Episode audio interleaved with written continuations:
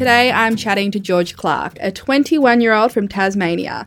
He's going to tell us about his experience of growing up with a heart condition. Don't let your heart condition define you who you are. You know, like I just said before, that I grew up with a lot of, and I know we don't like to use the word limitations, but unfortunately that's what they are. And, you know, I grew up with a lot of limitations, but I never stopped that from letting me be me. I'm one of your hosts, Rachael Knowles. I'm a journalist and I live with a congenital heart condition. From the Heart is brought to you by Heart Kids. If you're enjoying our podcast, you can help other listeners find us by leaving a rating or a review. Before we begin, we'd like to acknowledge that we're recording on the land of the Gadigal people of the Eora Nation, otherwise known as Warang. We acknowledge the traditional owners and pay our respects to elders past, present, and emerging. We pass that respect to any Aboriginal or Torres Strait Islander listeners.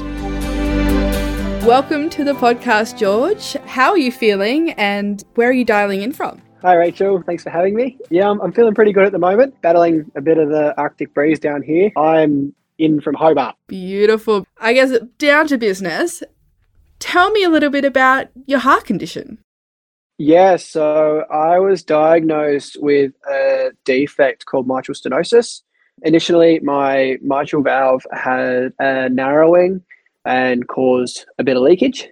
This was found before I was born, so my parents knew that I would be a heart kid.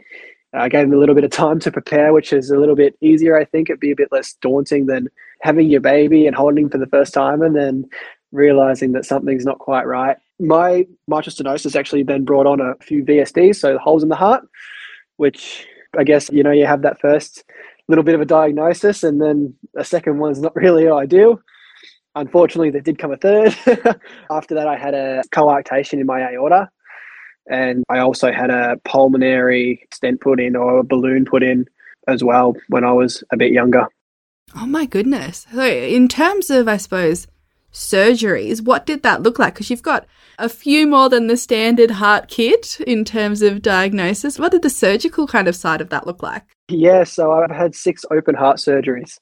I'm actually, for the first time, I've hit the 10 year mark. So last week I hit 10 years post op. So that's pretty good. So I had my first operation at eight days old, which was to repair the mitral valve and the VSDs. And like on my one month anniversary of being born, I had my third open heart surgery, which was the coarctation of the aorta. Obviously, for mum and dad, it's not ideal. Like, I grew up in a small town in Queenstown, and I never even saw that town until I was about six months old. You know, being stuck over in Melbourne, having all these operations and all this sort of thing. So, as you could imagine, for mum and dad to be quite daunting to be over there with your little baby who, you know, is going through all this. But, you know, we have family and friends and all that sort of thing in Queenstown that you had to stay in the loop. You know, 2001, it wasn't really a very technological time still. So you can imagine how, you know, it'd be hard trying to keeping everyone in the loop as well. That's insane. That's crazy. And I, in terms of, I can imagine, yeah, the travel, because we're not just talking about land here, we're talking about ocean as well in terms of regional travel to health support. What was that like as you got older? So beyond, I suppose, six years old, would were you traveling back and forward from Melbourne to Queenstown a lot, or? Yeah, I vividly remember actually around about when I had my last cardiac cath. Oh no, sorry, my second last cardiac cath. Apologies. I was in kindergarten, and I vividly remember actually that's when I kind of start remembering traveling to Melbourne. You know, obviously I was doing it quite younger, but as far as my mind can go, for those first few years that I can remember, I remember us doing day trips. So Queenstown's a small mining town on the west coast of Tassie in the middle of nowhere. And so we'd have to drive two hours to actually get to the airport in Burnie and then fly. I remember us doing day trips and leaving Queenstown at like five o'clock in the morning to get a flight to Melbourne and then still not getting back to Queenstown until 10 o'clock at night you know, like as a young kid, I remember, I remember me being a bit of tired and chucking a tantrum one year, and that's when Mum said, "Right, that's it. We're doing overnight trips." as I got older, you know, we made it fun. Like we started going to the football and started going and doing things. So it wasn't all a hospital trip, if that makes sense. You know, no kid wants to be like, "Oh yeah, I'm going to Melbourne at school," and then being like, "Oh, but I'm only going so I can go to hospital." And so, you know, we made it a trip if that makes sense. You know, like it wasn't a thing we had to do. We wanted to make it something that we wanted to do and have fun along the way. To spare that hour of a three day trip to go to the hospital, it doesn't seem as daunting as getting on a plane, going to the hospital, getting on a plane, and going home. Gives you some fun in between all the stress, hey? Yeah, for sure. I actually remember my last appointment in Melbourne at the Royal Children's. So it was a month before I turned 18. Me and my dad and my brother, we went over and we actually went to a Nickelback concert and spent five days over there and went to Luna Park and we made a trip out of it. Like we had fun with it. I love that. And I love Nickelback as well. That's so Inter- good on yeah, you. Were, I, were they good? Yeah, I, I love them. Oh Yeah. my god, it was the best concert I've ever been to. I mean, we opened those tickets Christmas Day, and me and my brother, we were we were ecstatic. And Dad's like, "Oh, I'm coming too." And we're like, "Oh yeah, cool, let's go."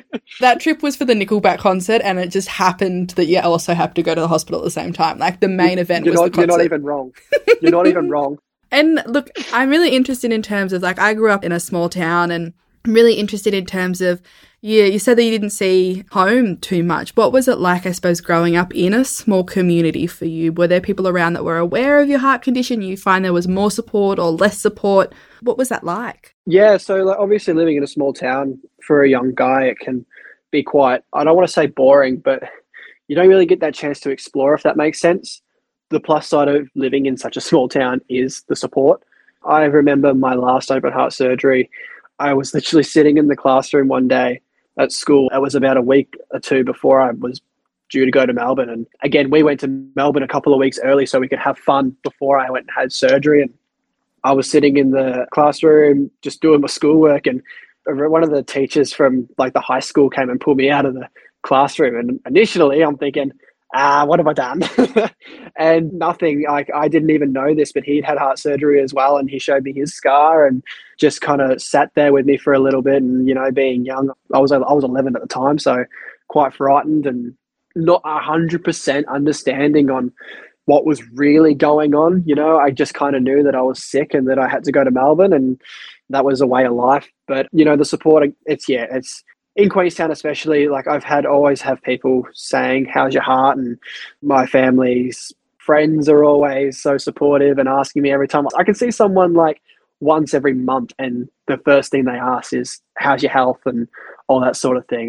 I love that. Yeah. I think it's one of those weird situations where, you know, there's a lot of love and there's a lot of support, but there's not always a lot of, I guess, understanding. Did you ever feel in your experience in, in school or in community that, did you ever feel different? Yeah, I did, especially around this last surgery for sure. So, like, we put a ban on, you know, physical sport and all that sort of thing. And, you know, as an 11 year old, you want to run amok and, you know, play around with your mates and do all that sort of thing, which unfortunately was not an option for me for quite a period of time. I remember, like, I love AFL footy, like, I love watching footy, I love all that sort of thing. And I remember in grade nine, I was healthy enough. I was three years post op. I was told that I shouldn't be this healthy, but somehow I am. And it's like I'm going perfect and sky's the limit. And I remember thinking, you know what? I think I might give footy a go. And I signed up, and the teacher came up to me and said, I'm not letting you play. And I was like, oh, okay. Which was a bit of a, you know, kick in the guts. But I played basketball for a little period in primary school before I was sick again and a little bit more in high school. And I think I just kind of kept myself physical with doing what I want to do. Like I took up skateboarding for a little while and, you know, bike riding and all that sort of thing. And yeah, so having those things happen as a teenager, you know, it's not ideal because you want to go and play with your friends. You know, you want to go and play school footy with the boys and do all that sort of thing. But yeah, for a fair period, that wasn't really an option for me. Yeah. It's really hard, isn't it, to try and balance that? Like, I still want to have that normal experience, that normal life, but I do have things, I do have limitations, which is, I don't like that word, but sometimes I guess it, it does feel like that. I'm really interested. So, you've had 10 years post op. Congratulations. Thank you. What does things look like now? Like, are you in a situation where you still have a bit of a question mark in regards to what the future looks like, or are you kind of in the clear for the time? What does things look like? It's a bit different for me, unfortunately. Living down here in Tassie, I haven't actually had a proper cardiac appointment since I was 17. I'm just kind of going with the flow at the moment. I know my limitations, you know. Um, I learned that at a pretty young age after this last operation and just look after yourself. And if you don't feel right, you know, you know how you feel. If so, if you don't feel right, you sit down and all that sort of thing. But right now, like, yeah, I live a fairly physical life still. Like, I go to the gym, I do F45 classes. So that keeps you fit as well. And I'm a volunteer firefighter, which a lot of people in the situation that we are in that people sometimes can't do that. So I'm, I'm pretty lucky to be able to, you know, learn from a very young age what my limitations are, but also very lucky after my history to be able to say I go to F45 and I'm a firefighter and I do all that sort of thing. But yeah, it's yeah different. Oh, that's crazy. That's so impressive. I'm going to ask you as well because considering your last appointment was when you were 17, how have you found the transition from pediatric to adult care? I'm interested. What transition? no, no. Honestly, look, and this is where Heart Kids comes into play with it. I keep in t- contact with a lady in Melbourne who works for Heart Kids. Her name's Tracy.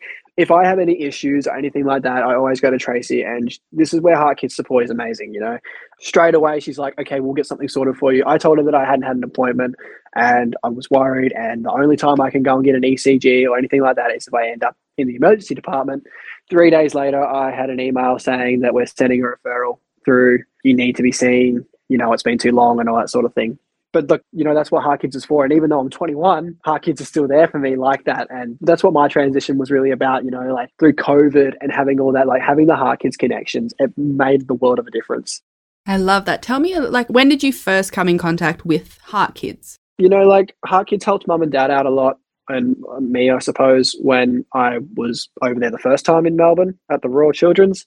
You know, I always hear about how Heart Kids did this for me and Heart Kids did that and all that sort of thing. And it does make you wonder like how someone can put so much more time into making sure that these people are like going okay with what they're going through if that makes sense. It makes you kind of envy their lives a little bit because you know they obviously have such a great heart and all that sort of thing and love to help people. And it's just amazing. And i remember when i was 14 i applied for my well the year i was turning 14 i applied for my first heart kids teen camp which I actually went on. And that's, I, I think that's when my, you know, big experience with Heart Kids kind of kicked off because I met more Heart Kids. It made you feel like, you know, you weren't so different and all that sort of thing. Like I said before, how living in a small town, you always had that support, but, you know, no one, I don't think anyone really kind of like fully understood. And having, knowing other people going through what you're going through definitely makes that lot of a difference. You know, like I can sit here and talk with one of my mates in Melbourne on the phone and say, this has got me down about this, this, and this. And he can say, I know exactly what you're feeling. And he does know exactly what I'm feeling because he's gone through it. And, you know, it makes you feel like that you really aren't alone. And that's the best thing about Heart Kids, to be honest. It's just the support. I think it's a beautiful thing. Like, when we think about the way that we have to use language and like we have to be super clinical sometimes. Like, I think we spend a lot of our time putting energy into how to translate what our life looks like to people. And it's really, yeah. really nice when you're around people where you actually you have a conversation. You realize, wait a minute, I just said that. I didn't have to think about translating that or making somebody understand that. They just get it. Yeah, feels different for sure. I was really shy at my first Heart Kids camp. And, you know, it's it's all at that young age, like, oh, what operation did you have, and how many surgeries, and show me your scars, and all that sort of thing. And you know, around people, like if someone came up to me randomly in the street, was like, "Oh, show me your scars," I'd be like, "Oh, what?" but you know, on that camp, it's just like, yeah, okay, like it's normal to be like that over here. So it does make a big difference for sure. I love that. I love that. Have you been on many camps? Like, have you done more than the first? Yeah, I've actually been on every single one since the first one. I've been quite lucky. so I did Blue Mountains in 2015, and then I did the Sunshine Coast in 16. 2017 was Rottnest, and then we had a break for 18, and then winter of 19 we went to the Gold Coast. And then 2021 we were in Victoria somewhere, and then obviously COVID's hit, so we had that other break but I am actually going for the first time ever, which I'm honoured to do. Is I'm actually going over as volunteer staff for this one in Sydney in September, which I really can't wait for. Oh my goodness, that's so exciting! And so, volunteer staff, what does that mean? Like, are you in a mentoring space? What does that actually look like? I'm not actually like 100% sure because I haven't really got given the full job description. But, you know, I feel like it'd be the same as my last one. I was there as a camp champ or a leader, and so you, are kind of that mentor and that role model to the younger kids. And I think once you get more involved with the organization and the more experience you have, uh, the more you can feed on the younger guys. Like having a kid who's 13 come to you and talk to you and say he's struggling, and you can definitely talk their way through that And we do get that on those camps, 100%. I mean, I was one of those kids. You know, I think the role, Morley, is so while you're there to look after them, you can be there for them and be that role model, be that mentor for them. Just make sure they really do have a good time. I think that's a really beautiful full circle moment from like going on it to now being able to be in that space and be somebody that I don't think there's anything quite like seeing someone who is a tangible older person than you who can mentor you through that experience. That's really, really cool. I guess why do you want to be a mentor? What was the thing that attracted you to that? Was it because you had that experience when you went to the camp? Yeah, Heart Kids has been there for me since day dot. You know, I just said before that even though I'm an adult now, I mean, look, I'm 21 and Heart Kids are still there for me. It's my chance to give back, I guess. I've always been a really passionate person about Heart Kids. It's just, it's really funny, you know, like I've got such great friends that I've met on these camps that I call my brothers and call my sisters. And, you know, like it's just a different feeling. It's one of those things I just simply won't say no to. It's as simple as that. They've got a member for life. Look out. Yeah, 100%. Definitely do. Beautiful. And look, I want to talk about because I know that when we like talk about our health, like obviously heart is a massive part of that, but I find that so many of us have so many different aspects of health that we have to look after. And a big one that I find is mental health and like I suppose moving through the trauma that we have so early in life. I guess for you, how have you been able to look after your mental health and move through times when you weren't okay? Yeah, so between my last surgery, so yeah, I was 11 when I had my last operation and throughout my teenage years, so there was there'd be 3 years between my last surgery and my first camp you know, in that time when I started to understand it a little bit, and I still had those limitations and couldn't really be a teenager, I definitely got myself in a little bit of a rut, as you do. And I wouldn't say I was depressed, but I was definitely down, and everybody knew I was down. Once I kind of got on that camp, I took a little bit more in, but obviously, still having those limitations for a couple of years really got me down. I was one of those teenagers, you know, everyone's like it we've all been teenagers where you think you're on top of the world and you think you're invincible and you can handle everything by yourself. Definitely don't do it. You know, support's there. That's what Heart Kids is for. You know, the awareness around Heart Kids now in particular has gotten so much wider. And I've seen it down here in Tassie, especially in the last few years, that the raise of awareness is absolutely insane. Like, I remember four years ago, I said when I was doing an event, I said about Heart Kids, and I had so many people say, "What? What? What's that?" And now I'm seeing posters in the mall about superhero day and all that sort of thing. Like the awareness on that and the awareness on mental health have grown so much in the last few years. No one should be going through anything that we in particular go through, being with your heart health or going through mental health. Definitely reach out to people, guys. It's a big thing. Yeah, I love that. I think that's the thing, isn't it? I feel these experiences can make you feel really isolated and like you're the only person who understands it. But there's such a relief when you tap into a community that gets you and that's there to support you. Oh, 100%. And that support never goes away either. So, mm. you know, mm. you've got it for life, which mm. is great. Mm-hmm. That's it. They're stuck with us. Look out. yeah. Look, this fundraising event that you do, tell me about Kick for Heart Kids. When did this start? How's yeah. it going? Yeah, so we're actually planning our third event this year, which is amazing. You know, the first one I did, I was in year 12 and I remember it specifically. There was an event in Melbourne happening and I kind of cracked it a little bit, you know, being a little bit of a, you know, I was a bit upset that I didn't get to go and all that sort of thing because of school and, you know, I was I was 18. Yeah, so not having a lot of money, not working properly, all that sort of thing. And so I couldn't afford the flights to go over. And I cracked it a little bit. I messaged Tracy, who I said I'd keep in contact with, and said, Look, I want to do something for Heart Kids down here. Can I do it?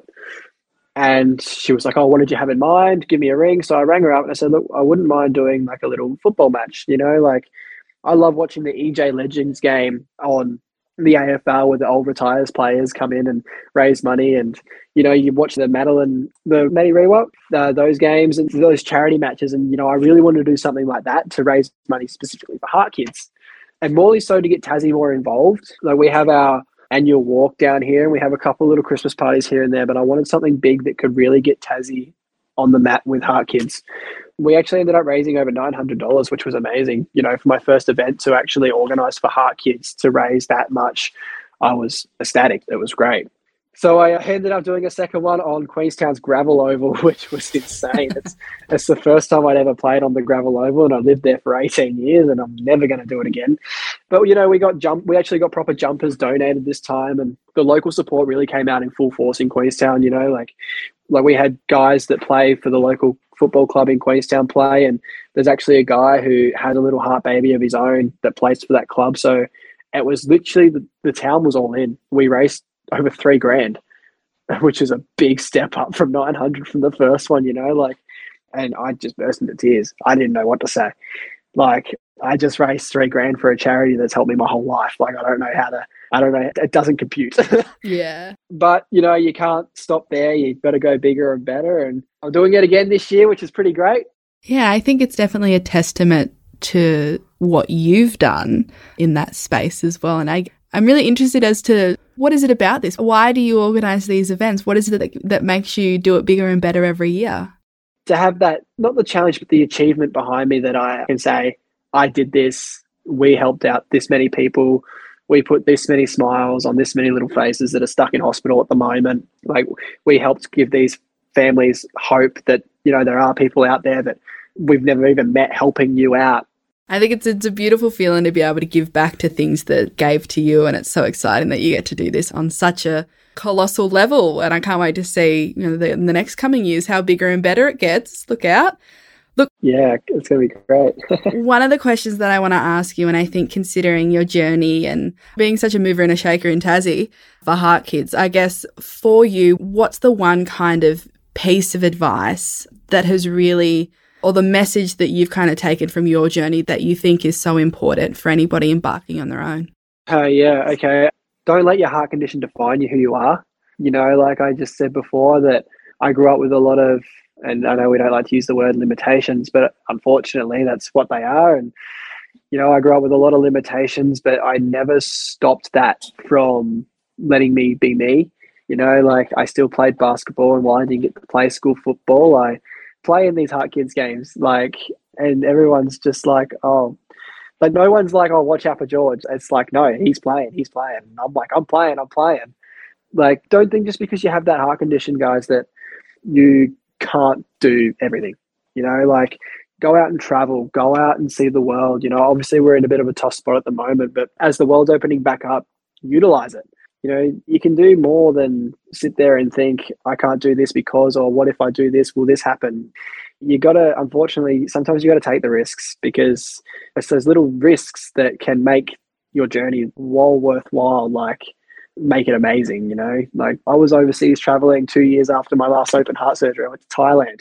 My cardiologist absolutely hated it, but I had the time of my life you know, knowing that there's more out there than, you know, your four walls and just the city that you live in. And all that sort of thing. So definitely don't let it stop you from doing anything.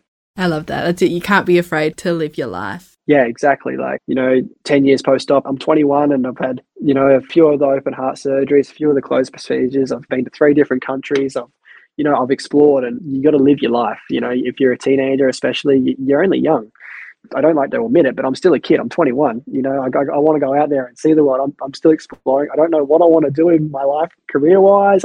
You got to use your time to, you know, adventure a little bit.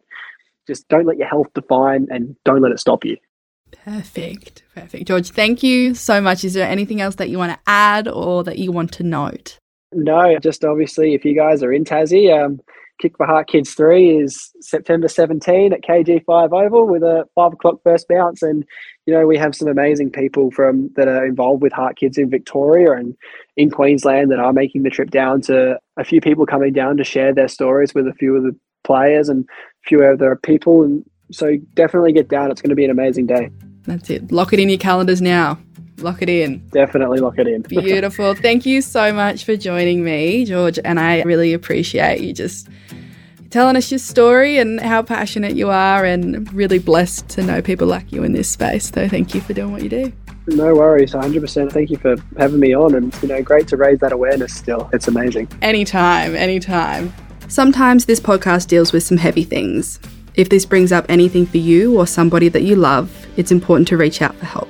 The Heart Kids Helpline provides support and guidance for anyone impacted by congenital or childhood heart disease. you can call the helpline on 1800 432 785. To access more information about childhood heart disease as well as support from Heart Kids, visit the website at heartkids.org.au. The information on this podcast is not a substitute for medical advice from your doctor or healthcare team.